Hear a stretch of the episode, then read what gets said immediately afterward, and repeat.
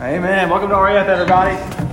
Uh, glad that you are here. Thanks for being patient with us about that. And uh, glad that you're here tonight. Um, I am sorry that uh, as we become a basketball school, um, I do want to figure out how to have large group the same night as basketball. We had no room flexibility of time and day and place, and so we're just going forward. But I am glad that you're here um, and you spend your Wednesday nights with us. Uh, we're going to continue our series uh, in the book of Colossians, looking at this little four chapter book in the New Testament, where Paul writes a letter to this little and young church, where his main point, we said over and over and over again, is Paul saying that Jesus is enough. That Jesus is all that you need, that he's better than you think, that the life that we all long for and are looking for is only found in Christ alone. Uh, and tonight, he is going to talk about what the gospel says about us, what the gospel says about Jesus' people. Uh, these three verses are almost a biography of Christ's people. And there's good news in it, and there's hard news, but it's all beautiful. So let's read together just three verses. I believe what's uh, on your bulletin, the, the citations are wrong, but the, the words are right. We're going to start in verse 21, so you have the right words. Colossians chapter 1, starting in verse 21. And you, who were once were alienated and hostile in mind, doing evil deeds. He, Jesus, has now reconciled in his body of flesh by his death, in order to present you holy and blameless and above reproach before him. If indeed you continue in the faith, stable and steadfast, not shifting from the hope of the gospel that you heard, which has been proclaimed in all creation under heaven, of which I, Paul, became a minister. Amen. The grass withers and the flowers fade, but the word of God stands forever and never. Let me pray and ask for God's help. Uh, Jesus, uh, these words are just hard to believe because they feel uh, too good to be true. Uh, but help us as we look at this, what the gospel says, your truth, your goodness, your power to salvation, Jesus, your life, death, and resurrection for sinners. Help us to see ourselves in that mirror and Jesus to see you more clearly and find you more beautiful. In Christ's name, amen. All right, I'm going to start by reading um, a phrase, a sentence that will make uh, maybe a lot of you upset. And some of you will agree with it and you will feel very justified in your frustrations. But I just want you to hear this is, this is not an accurate statement. I've just heard it, I've read it, I've even said it in frustration. And I wonder if you've ever felt this. 90% of what we learn in college will not be used in any of our future jobs. And the other 10% uh, will, could have been learned in the first few weeks of doing those jobs. 90% of what you learn in college will not be used in any of your future jobs. And the 10% that would be could have been learned in a couple weeks of on the job training. Has anyone sort of felt that before? I have tracked down this quote, I have heard it, I have said it, I have no idea where it comes from. There's no statistics or evidence or research behind that at all. And I don't think it's true. I think engineers in the room, or teachers in the room, or future nurses in the room would say, no, we sort of need our education to do those things. But we're tempted to believe that and say those words when we feel like what we're learning in our classes has no real life application. Uh, maybe you have to take an elective and you have no idea why you have to take this class to get your degree. Maybe there's just something you know what you're going to emphasize in in your future, and it's not this class, but you still have to do it. Or maybe at 2 a.m., when you uh, have not finished that paper, you think, what is this going to matter when I'm 35 or 40 years old working in a profession that has nothing to do with this? In other words, when something is incredibly theoretical, we hit peak frustration when we can't take that theoretical information and put it somewhere in our life where the rubber meets the road. And I wonder sometimes if we can feel that frustration when it comes to the Bible and when it comes to theology. Uh, last week, we took on a pretty rich and theological text that told us about Jesus. If you were here, we learned that Jesus is 100% man and 100% God. The fullness of God was pleased to dwell in him. We heard about his humiliation, his state of humiliation. He goes to the cross and what he did on the cross that then went to his exaltation at the right hand of God and what he gives to his people in the resurrection. And there was so much more there we didn't have time to get to, but I wonder as we unpack what that theology is, what theology would call Christology, and that rich information about Jesus it's tempting to think, okay, but what does that mean for me now? And I hope we covered some of that. Uh, but Paul is not okay with us just assuming how to apply that to our life. He doubles down in these three verses. And that's why I could have preached it all together, but I really wanted to separate this out because what Paul did in those verses last week was telling us what the gospel says about Jesus, who he is, and what he's accomplished. Tonight, we're going to look at what the gospel says about us. What we find out about ourselves when we step into relationship with Jesus. We really find who we truly are by looking at us, at how Jesus looks at his people. And so, what does the gospel say about us? I'm going to say three things tonight three verses, three things. We find out when we step in the gospel with relationship to Christ, we find out one, that we are worse than we thought we were. Second, we're going to find we're more loved than we could have dared hope. And third, we are given a life of faith and hope. All right? So we find out we're worse than we thought we were. We're more loved than we could have dared to hope. And then third, we're given a life of faith and hope. Those first two points kind of kind of stole a line from Tim Keller there, but it also he stole it from Paul, and I'm preaching Paul, so I'm just taking it. But first, the first thing we learn about ourselves in the gospel, the life, death, and resurrection of Jesus, the good news that Paul is preaching this church, the first thing we need to learn about ourselves is that we are worse than we ever thought we were. Look at where he starts. And you, who were once alienated and hostile in mind, doing evil deeds. It's a tough place to start. And this is going to be kind of hard to sort of pick out why this is good news and why we actually want to learn this about ourselves. But Paul starts here, and notice what this verse is it's in past tense. You were. He's talking to a group of people who believe the gospel when he's talking about this was you without Jesus. This is what we all look like without Christ. And what is the fruit of that life? It is doing evil. But what's interesting is Paul doesn't say here, look, before you were a Christian, you were doing all sorts of bad stuff, and now you're a Christian, you're doing all sorts of good stuff. What he's actually showing is that what state, state you were in before Jesus, outside of Christ, the fruit of that life is only evil. It's evil works. But that's only the fruit of the problem. That's only the symptom of the disease. There's actually something deeper, something more sinister wrong with us. Because think about it why do we do evil? Why do we do bad things that hurt us and others around us? It's irrational. Like, why do words leave our mouth where we intentionally try to hurt someone, even someone that we like and love and they're our friends? We objectively know we, we shouldn't do that. That's bad for us, it's bad for them, it's bad for the friendship. And yet, in anger, we almost can't help ourselves. We do that kind of thing. Why do we continue going towards our addictions even though we know we shouldn't? Oh, why do we drink when we know we shouldn't drink that much? It's going to kind of ruin not only our day, but it might ruin our life. Why do we continue to go to sort of whatever we're doing to medicate our life? Why is there war in this world? Why is there racism here? Why is there hatred? Why is there abuse? Paul's answer to those questions is not because of apathy, because we just don't think about it and we just sort of do it. And his answer isn't because outside of Christ we feel free to do whatever we want. It's Jesus who's restricting us.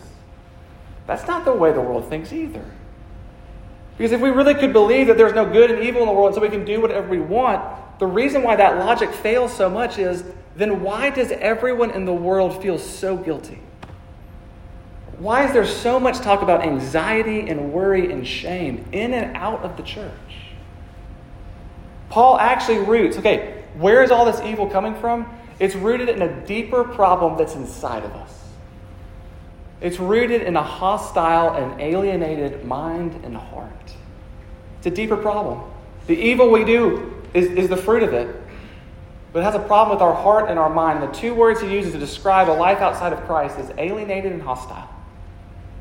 Alienated, meaning separated, right? Adam and Eve fell into sin. What happened? They were separated from God. Holy God and sinful man and woman could not dwell together. And that sounds like arbitrary rules, like who made that up? Why is that the rule?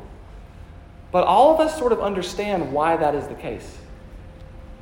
Because if there is a perfect and holy God, he has to desire and execute justice. Evil cannot prevail. All of us have a desire for justice in this world. God is the only one who's perfect and holy and can actually do it. Sin must be paid for. It was actually an act of mercy for him to separate man and woman. If they didn't die that day, they continued living on. But that is all of us outside of Jesus. We are alienated and separated from God. And here's what happens in alienation comes desperation.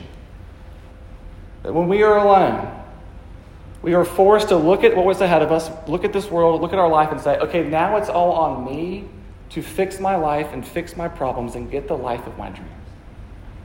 And when we're alone in that, we become our own God. When we become our own God, we will do pretty horrifying things to get what we're looking for. Uh, alienation also has an aspect of being alone. And I say shame and sin grow best in the dark. I think that's why we do the worst things we ever do when we're alone and we think no one will find out. Things we don't want to do. Things we know we shouldn't that will harm us. But in secrecy and darkness, where we think maybe no one will find out, maybe no consequences will come from this, that's where it's most tempting. Alienated, separated.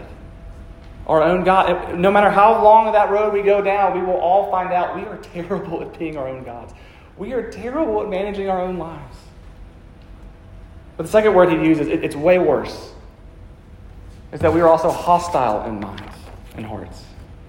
Now, this is worse because alienation kind of feels like we're separated, we're on our own, we're trying to make our own way and figure this out. But hostile, it could be translated in, enmity with God, being enemies with God.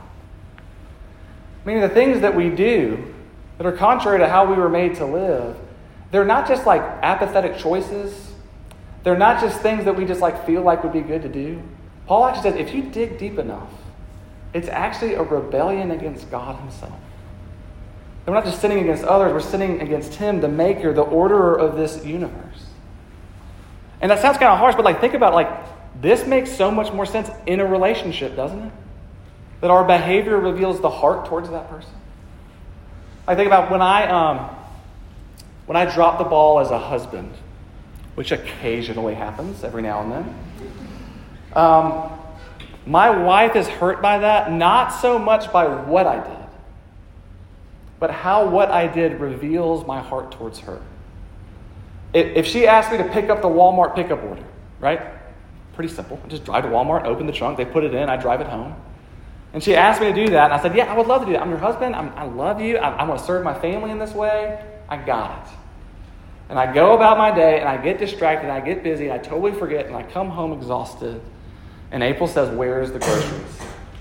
And my reaction is probably a deep sigh, throwing my head back, saying, I forgot. Do we really have to deal with that tonight?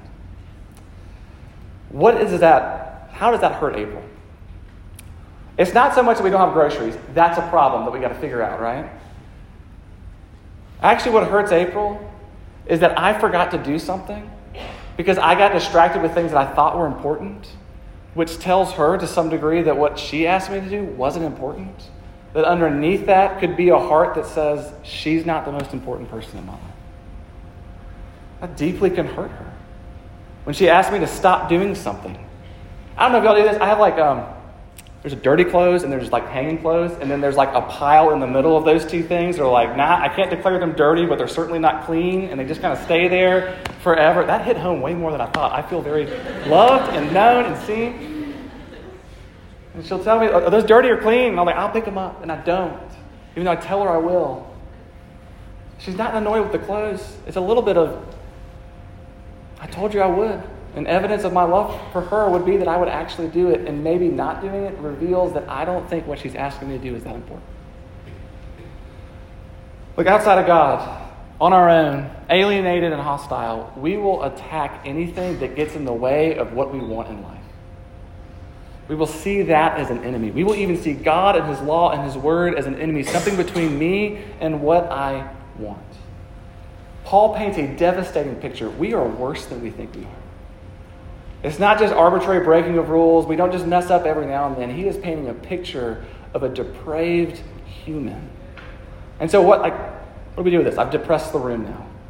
But why is this good news to think about? Why should we, whether we're Christians or not, why actually should we think about this? Because the gospel says that Jesus is in the business of saving people like that. That actually, as we look at our sin more and more and more, Jesus and His grace becomes more and more beautiful. And there's actually a freedom in this, right? And I, and I hope you see this. There is a freedom in naming your mess and your sin and your failures and your shame and your brokenness. Because aren't, aren't we all tired of trying to be perfect? Aren't we all tired trying to cover it up? Of exiting the hamster wheel or the rat race or whatever it feels like we're trying to keep up with and to actually name, you know what? Actually, everything's a mess, even though it might look good out there.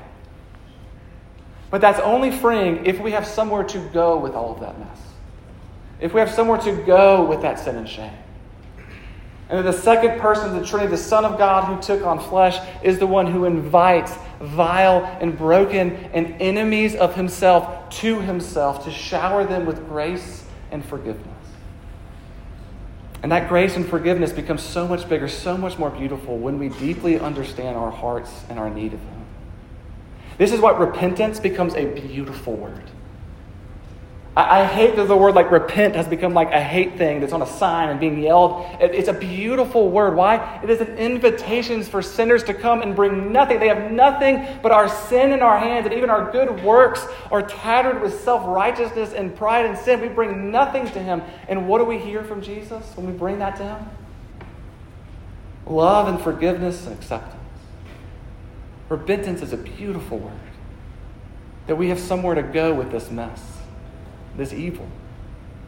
Uh, D.L. Moody was a um, famous evangelist back in the 19th century. And he tells a story of his sister who had a little boy who was um, like kind of a troublemaker.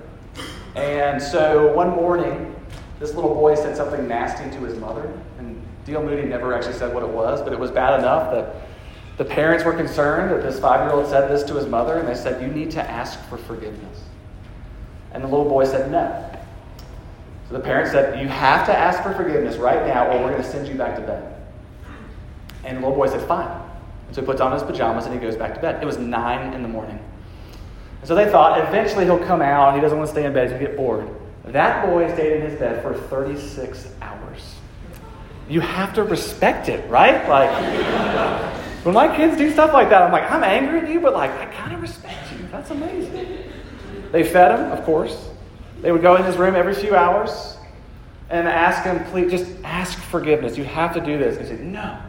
And he'd be crying, and they could tell they, they, they could tell he was guilty, and he was embarrassed, and he just, but he wouldn't say those words.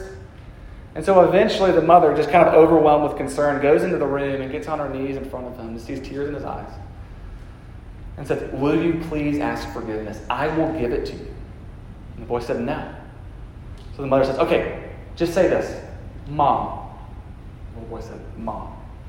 For, for, give, give, me, me. And as soon as he said that me, the mom smiled and opened her arms and embraced her son and said, Of course I forgive you.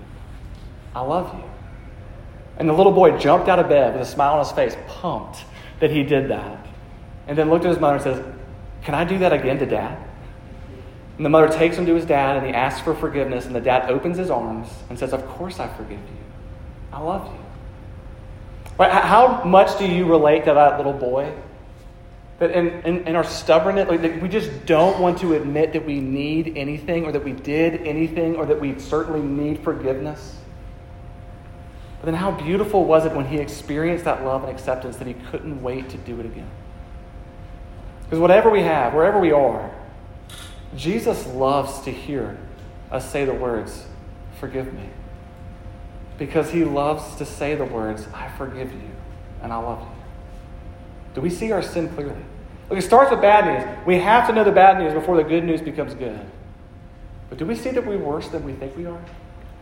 But Jesus is probably better than we could imagine. First news we're worse than we think.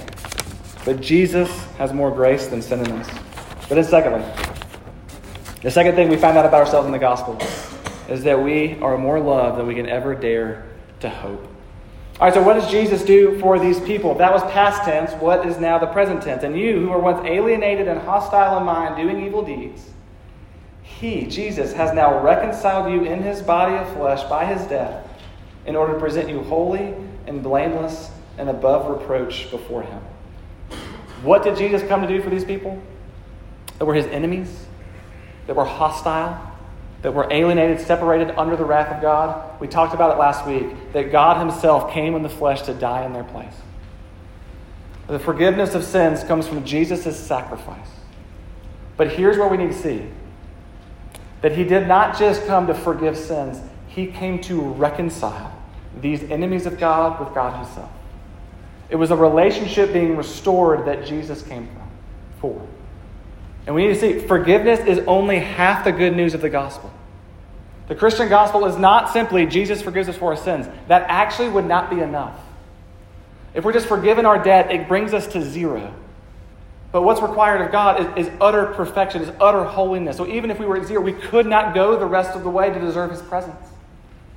But Jesus doesn't get us halfway there. Jesus gets his people all the way there. Because what does he do? He presents us holy and blameless and above reproach. The Colossians weren't holy and blameless and above reproach. I'm not holy and blameless and above reproach. You are not that. Who is that? It's Jesus. And so here's the gospel that Jesus came to die for the forgiveness of sins and raised in new life. And in that exchange, it wasn't just our sin going to him, it was his righteousness coming to us. It was his name being put on his people. It was his life being accredited, like a, like a bank account being accredited to us. That when God looks at his people, he does not see their sin and shame. He sees Jesus' perfect life. He presents us holy and blameless because Jesus is holy and blameless. He tells us who we are by putting his own name on his people. Would you put your name on a people that were alienated and hostile? I don't think we would do it. But Jesus does it. That we actually, in the gospel, can say we're sons and daughters of God, not because we've done anything, but because Jesus has done it for us. Do you know how that would change the way we live if we truly believe that every second of our day? And in the gospel, he sees me as a son. His name's upon me. I have a friend in, um, I had a friend in college, still my friend. He listens to the podcast. I did not get permission for this story, so we're going to see how this works out. His name is Hub, H U B. And um, Hub uh, was one of my first friends I met in college. He lived across the hall from me in my dorm. And just a larger than life type personality. Like everyone loved Hub. I went to the University of South Carolina. Uh, everyone from every part of campus knew him. Uh, he threw great parties. He was the biggest uh, uh, South Carolina Gamecock fan I've ever met, which means he lives a life of misery. but he was really fun in college. And I remember one night we were all hanging out, and um, the conversation went to SAT scores and who got what, which is what cool people do in college. We hang out and talk about. And we kind of went around and shared and made fun of each other. And, and Hub didn't answer. And after a while, someone asked, like, Hub, what'd you get on the SAT? And he laughed and he goes, Oh, dude, I bombed it. I took it once. It wasn't even four digits. It wasn't good. And we sort of laughed about it. And then next question was, Well, did you get a good GPA in high school? And he said, Oh, no, barely passed. And I'm not saying South Carolina's Harvard, but there's some standards that need to be met to be admitted to the University of South Carolina. And so I asked him, How did you get into college, though? And he said, Oh, it was pretty easy. I just got a letter of recommendation. The next question is from who? He said, I got a letter of recommendation from Darla Moore. Now, I know the silence of this room, no one knows who Darla Moore is. But if you were a student at the University of South Carolina, you would know that the name of the business school at the University of South Carolina is the Darla Moore School of Business. You would also know she's on the Board of Trustees. She's given over $150 million to the University of South Carolina. And she's the currently eighth richest woman in the world. She took over her husband's company that was worth a couple million dollars and turned it into a multi billion dollar corporation. So get this my friend Hub, with terrible grades and terrible SAT score, applies to this school. And the first page they see, okay, SAT score, he's not getting in. Grades, even worse, not coming in. Flip the page. And there's a letterhead with Darla Moore's name on it, her signature at the bottom, and somewhere in the middle says, let him in. And as soon as that person would see that, he would flip the page like, oh, he's in. Corner dorm, best parking spot, gets to register for classes, for like whatever he wants, he gets. And my friend Hub, for four years, walked around like he owned that campus. because he was there with a name upon him of the woman who quite literally did own that campus. Do you see? In the gospel, Jesus puts his name on us. He's not worth $150 million. His name isn't on a business building, he's the creator of the universe. In the gospel, when we come to him bringing nothing but our sin, he bestows upon us sonship and the ability to be daughters of the King of the universe, and he looks at us with no less than love of that. Do you see how that's how you change your heart? Seeing yourself how Jesus sees you, and then living out that new identity in the world wherever you go, looking more and more like a son and daughter of God. But not to prove anything, not to earn anything but it's already been given to you. It's the name that's upon you. Revelation actually says that his name will be on our foreheads. I don't think that's literal. But I think it's the reality that we will never forget who we belong to in the new heavens, new earth, though we forget that today. Here's a question Who do you let tell you who you are? And who do you let tell you if you're lovable or not? Who do we let tell us if we're lovable? Is it our behavior? if we're good enough and everyone thinks we're good enough, then maybe we are good enough and we're lovable? Is it our grades and what we achieve for ourselves that tells us we're worth something and we're okay? Is it our family? Is it our friends? Is it the world? What is the voice telling you you're worth? It's going to pale in comparison to the King, whose words spoke the world into existence. Do you see in the gospel? We are loved more than we could ever know. It's not just his sacrifice, it's what he bestows upon his people. It's incredible for people like us. So we're worse than we think, but the good news is we're more loved than we could ever know in the gospel.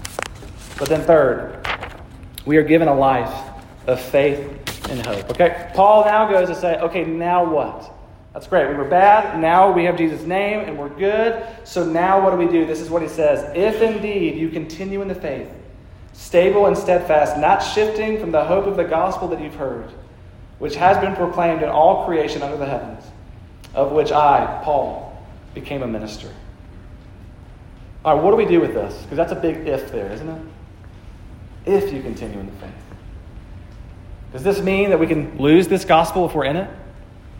Uh, does this mean we can lose the name of Jesus if we get out of line? No.